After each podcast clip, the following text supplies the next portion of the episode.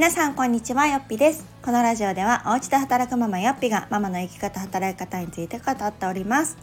えー、今回はですね確定申告のお話をしていこうかなと思います。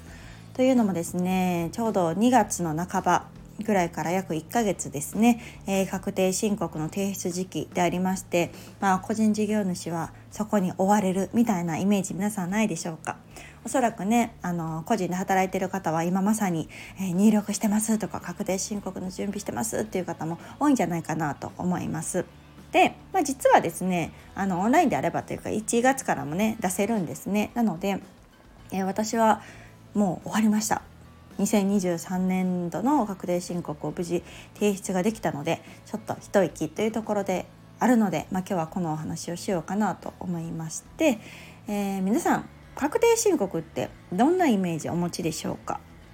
ね、私はですね学生時代も数学がとっても苦手でで簿記とかも学んだことがなくてですね。でまあもともと私は専業主婦で、まあ、その前は教員をしてたんですけれども、まあ、要は会社員ですよね。会社でまあ、お給料を自動的にもらえる。で年末調整してもらえたりとかね。なんかこう引くべきもの保険料とかっていうのもまあ勝手にバンバン引かれるじゃないですか。であの、まあ、お給料いくらですよでもろもろ引いて手取りこんだけですよみたいな感じでお給料明細ね皆さんもらっているかと思いますが、まあ、当時私もですね、あの、全然そんな知識もなければ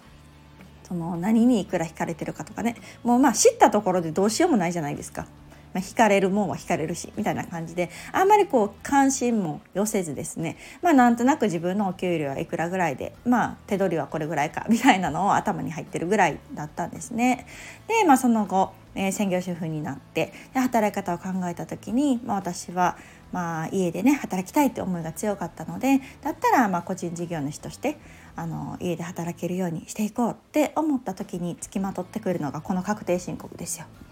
ねえ当時本当に何ですかみたいな確定申告っていう言葉はもちろんね聞いたことあるんだけれども、まあ、自分ごとでは全く考えてなかったですからいざそれが必要ってなった時に、まあ、そもそも私はなんかあの確定申告必要な人必要じゃない人とか言うじゃないですか。なのでそもそも私は対象者なのかっていうところから始まりでまあしないといけないということが分かってでもどうやってするのっていうね青色白色みたいな。何ですかそれみたいな感じで。本当に私はね確定申告の知識がゼロだったんですね。そう全く分からなかった。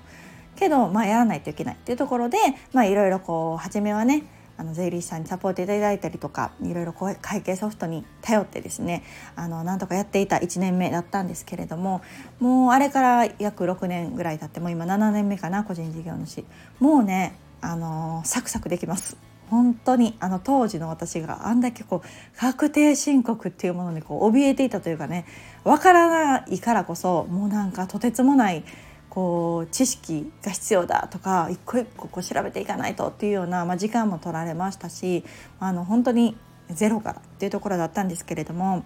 まあやればできるんですよね。そう。もちろん勉強は必要というか、まあ、何がどういう仕組みで何のためにするのかみたいなところから、まあ、勉強を始めですねあなるほどこういうふうにしていくのかっていうのを年々ねこう経験を重ねていくともう今年なんて慣れたもんですよ。もうサクサクサクっと、まあ、半年に1回、まあ、あの打ち込みをしてたりとか、まあ、ソフト使ってるのでねあの本当に私は何にもできない簿記の知識はないんですけれどもソフトがあれば何とでもなるっていうところで、あの頼ってねやってたりもします。で、まあ、今回ね何が言いたいかというと今回というかこう私が確定申告を、まあ、ここ数年ねあの経験してみて思うのはやっぱりこういう税金の勉強っていうのは絶対してた方がいいなっていうのを改めて感じます。で、えーと私が初めにねこうちょっとお金の危機管理というかちょっとこう私まずいなと思ったのが、えー、専業主婦時代ですね自分の収入がなくなった時ですよ。でもいろんなもの支払いは出てくる。で夫の収入はあるんだけれどもっていう時になんかあまりにも私がお金に対して知識がなさすぎると。で我が家はですねまあマイホームも買いましてで車も買ったり、まあ、いろいろ保険手続きとかもありますよね火災保険がどうのとかその住宅ローンがどうのとかっていうのも全部夫に任せてたんですね。なのでもし夫に何かがあった時に私は全く知らないっていう状態だったんですよ当時26ぐらいの時かな。でちょっとこれはまずいんじゃないかっていうのが専業主婦時代に思ったことあとはこうまあ時間はあるので、まあ、子育てはねしないといけないけど別に仕事してるわけじゃないからちょっと何か資格とか取りたいなと思って私は当時 FP の資格を取りました息子が0歳の時かなそう0歳の時になんかやろうと思って FP の資格を取ってそこで初めてその税金だったりとかちょっとお金のことっていうのを学んだんですね。でまあ今そのね FP の資格が生きてるかというと全然そんなことはないんですけどでもそのあお金の世の中の流れというか仕組みというかあこんな風になってんねやっていうのをこう初めて知識として頭に入れたきっかけだったんですね。皆さん税金が何パーセント引かれてるとかってご存知ですか？ね、当時私はそんなことも知らなかったんですよだからもう惹かれるがままだったんですが、まあ、あれからあの自分がね確定申告をするようになっていろいろこう税金の知識をつけていかないといけないってなった時に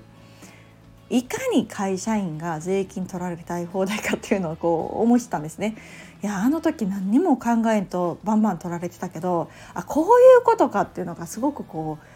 衝撃的でもありました。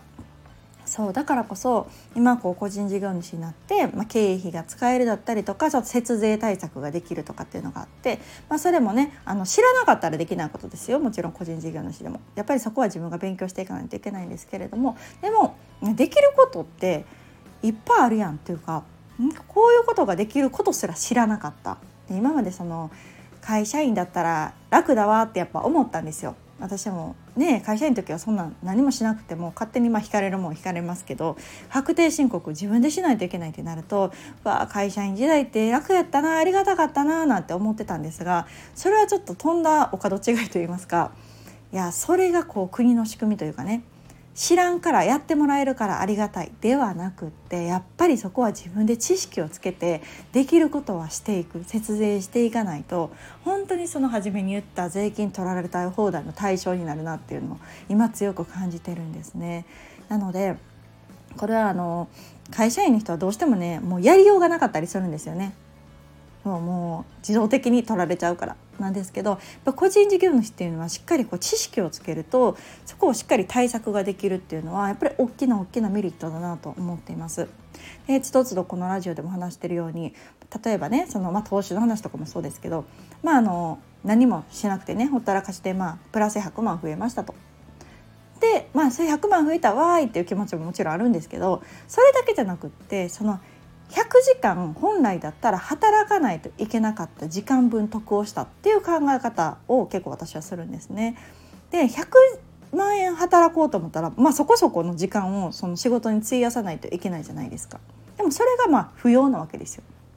だから投資っていうのは私はすごくああいいなというかすごく賢いお金の増やし方だなと思うんですけど節税もある意味同じことが言えるなと思ってて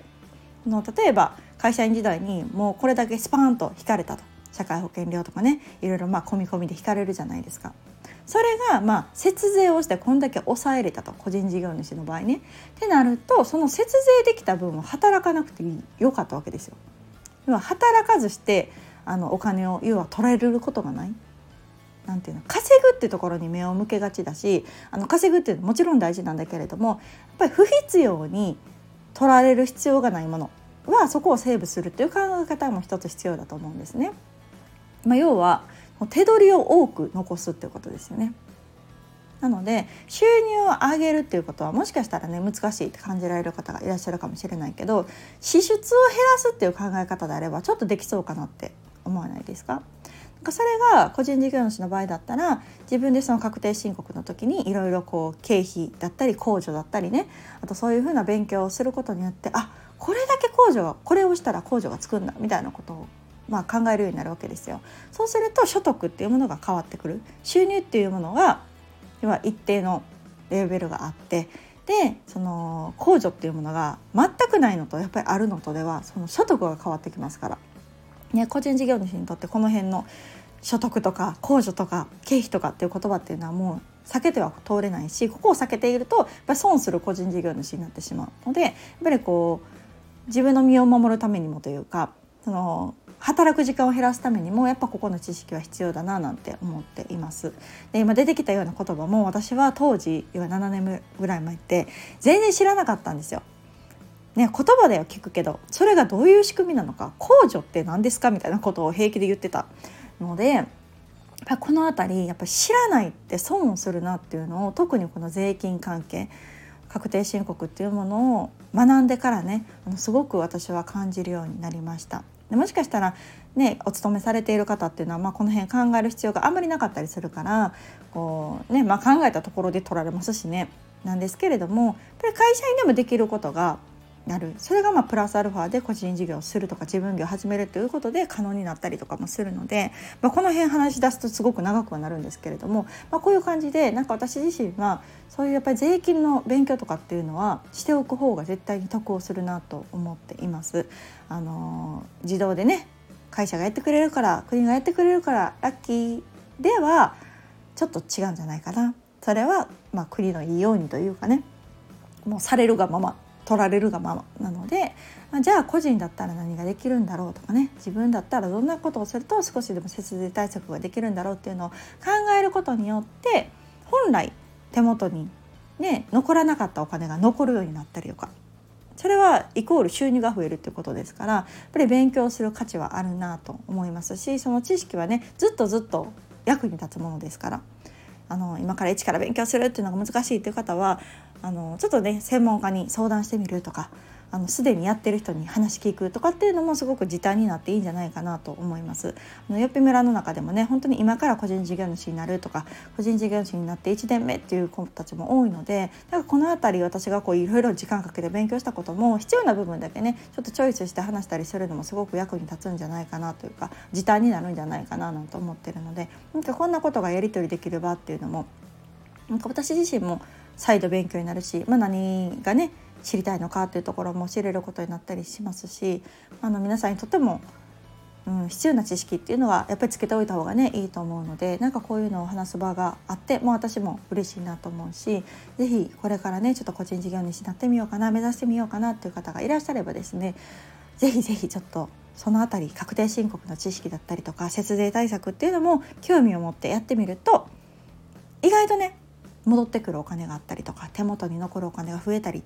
することが多いですのでこの辺りのお勉強をされるのも楽しいんじゃないかなと思いまして今日はこんなお話をさせていただきました、え、確定申告はね期日がありますのでもしする必要がある方っていうのはあの、期日に余裕を持ってやってみられるといいんじゃないかなと思います。であのオンラインでも今ねできますので、まあ、どっかに提出をね紙印刷して持っていくなんていう必要もありませんし自宅からパソコンでねちょいちょいとすることができるので是非あのこの辺りも調べていただけたらいいんじゃないかなと思います。で最後にですねそう私がね使ってる会計ソフトがフリーというあの結構人気な3大会計ソフトぐらいの一つなんですけれどもちょうど今ねお友達紹介キャンペーンというのがあの出てきたのでここの URL 経由でよっぴの紹介であのご登録いただくとですね年間で個人事業主としてねあの契約された方は2000円割引になるそうなのでもしあちょうど会計ソフト探してたとかフリーやってみたいと思ってたっていう方がいればですねこの概要欄に貼っておきますので、まあ、ここからのご登録いただければですね2000円割引適用になるかと思いますので是非使ってみてください。ではまた次回をお楽しみに。さよなら。